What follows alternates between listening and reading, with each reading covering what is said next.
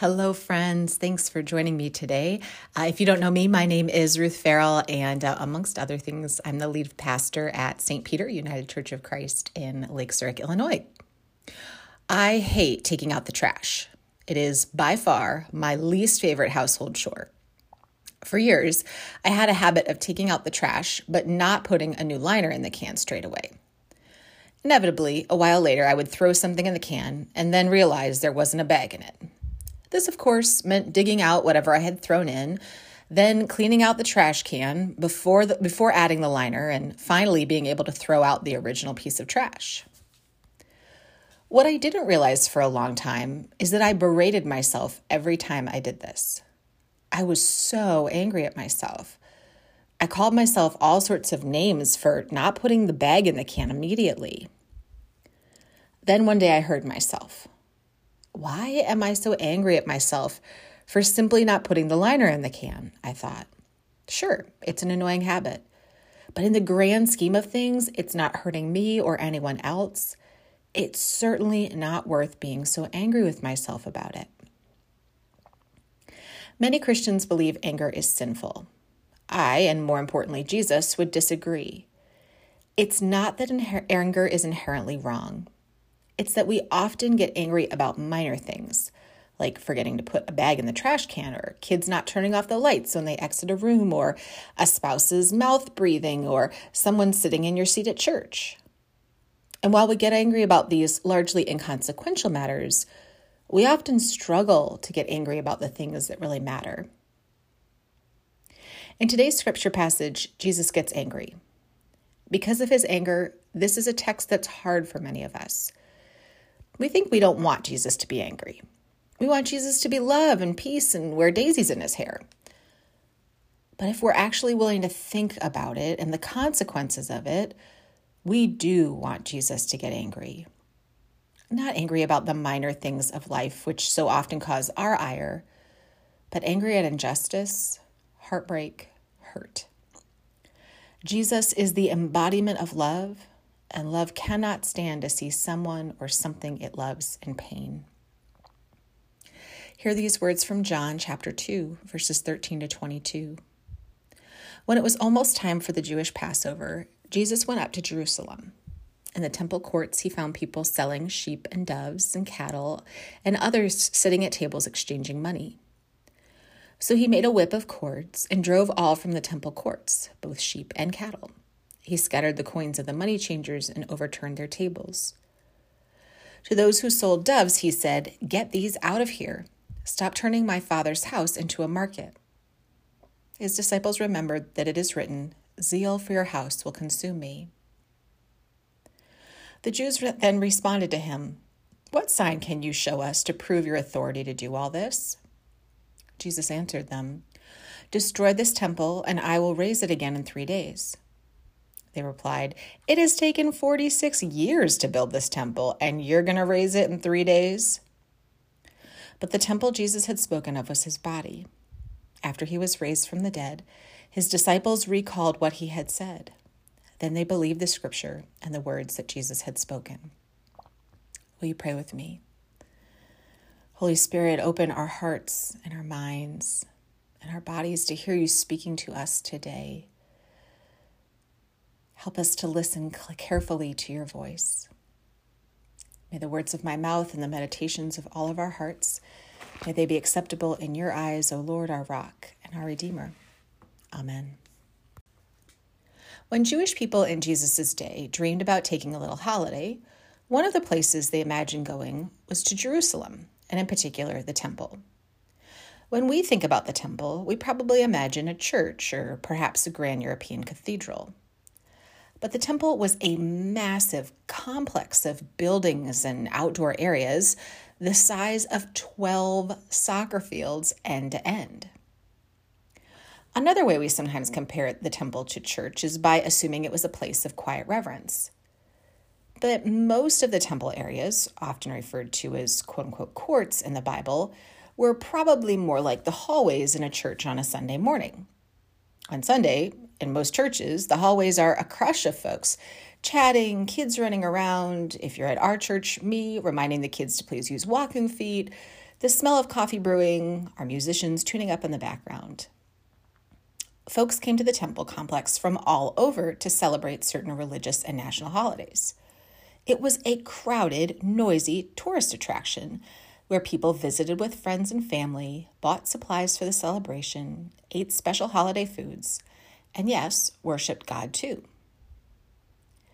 Because of the size and nature of the temple courts, perhaps the way we often imagine Jesus turning over the temple over the tables isn't entirely accurate either. Perhaps typically in our mind's eye, the temple goes from being a cheerful and busy space to being a scene of total chaos and terror, with people screaming in horror, animals wildly stampeding, and coins flying through the air when Jesus began using his DIY whip. But more realistically, most people in the temple courts that day probably didn't know what was happening at all. They weren't close enough to see it. There were too many people blocking their view. They were too busy chatting with friends, doing their business, enjoying their holiday, seeing the sights to pay any attention. Throughout much of Christian history, the merchants who sold the animals and the money changers in this story have been called evil but what they were doing was literally required by law. People needed to purchase animals to use in their worship.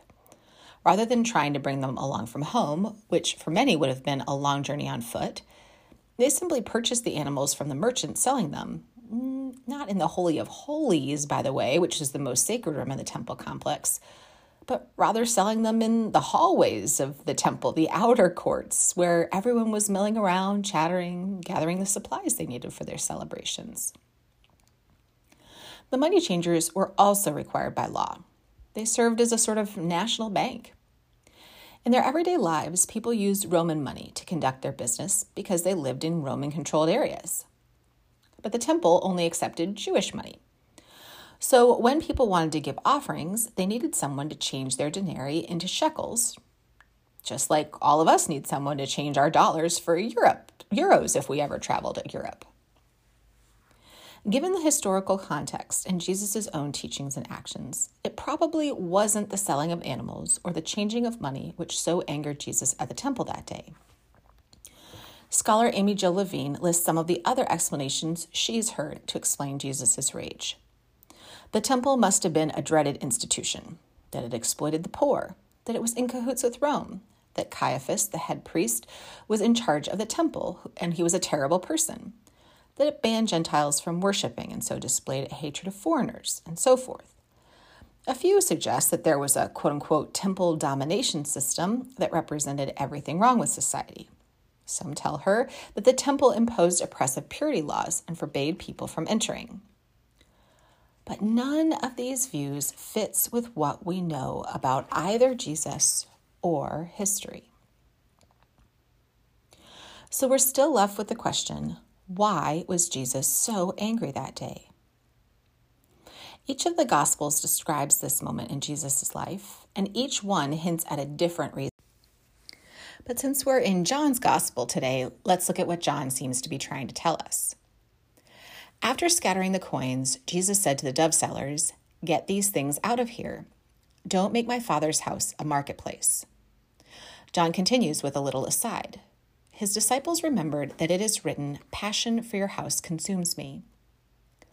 All this is hinting at an ancient scripture text from Zechariah in which the prophet looks forward to a day when there won't be any need for merchants and money changers in the temple.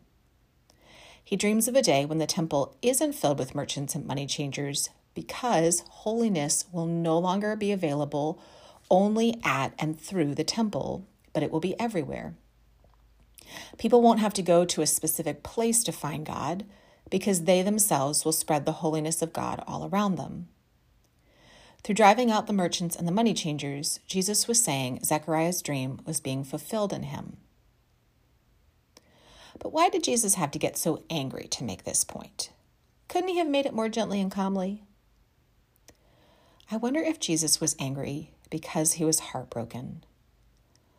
God hadn't created the world for holiness to be relegated to one particular building. God created this world with holiness all around.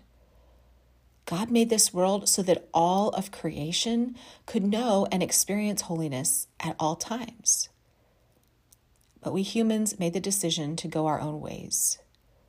We humans made and make choices which inhibit God's holiness from being found all around us. We choose to exploit others through things such as racism and sexism, and also through greed and hatred. We choose to exploit this earth and its creatures by overconsuming.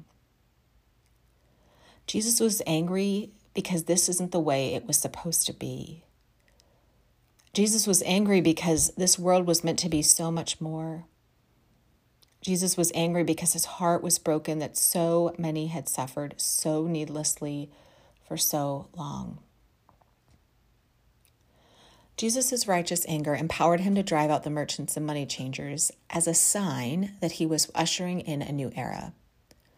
One where through him all God's creatures could experience holiness, which incorporates ideas such as love, peace, joy, mercy, forgiveness, no matter where they were. In this new era, everyone would know and believe that they are God's beloved child with whom God is well pleased. In this new era, all of creation would come to experience justice. In this new era, everyone and everything could come to live in freedom, the very thing the Passover festival celebrated. When Jesus' earthly ministry came to an end after his death and resurrection, he passed the baton of ushering in this new era to all of us who seek to follow him. He gave us the job of working to drive out the things that relegate God's holiness to church buildings or to a select few. He gave us the task of bringing God's holiness with us wherever we go. He showed us that righteous anger should be used when things are preventing all of God's creation from living in peace, love, justice, and freedom, which Jesus brought to us through his own body. What's the stuff that gets in the way of all God's creation from experiencing God's holiness? not just in one location, but everywhere? What's the stuff that gets in the way of all creation being able to live in peace, freedom, safety? That's the stuff we need to get angry about. That's the stuff Jesus is calling us to make our own proverbial whips for and drive it out of this world so that we can all come to live in his peace. Thanks for joining me today, my friends. At one point in this message, I quoted from Amy Jo Levine's work, The Entering the Passion of Jesus. As you go from here, may you consider your anger and may you be angry about things that really matter. And may that anger nudge you to make changes for the better of this world God's grace and peace surround you now and always, my friends. Talk to you soon. Bye bye.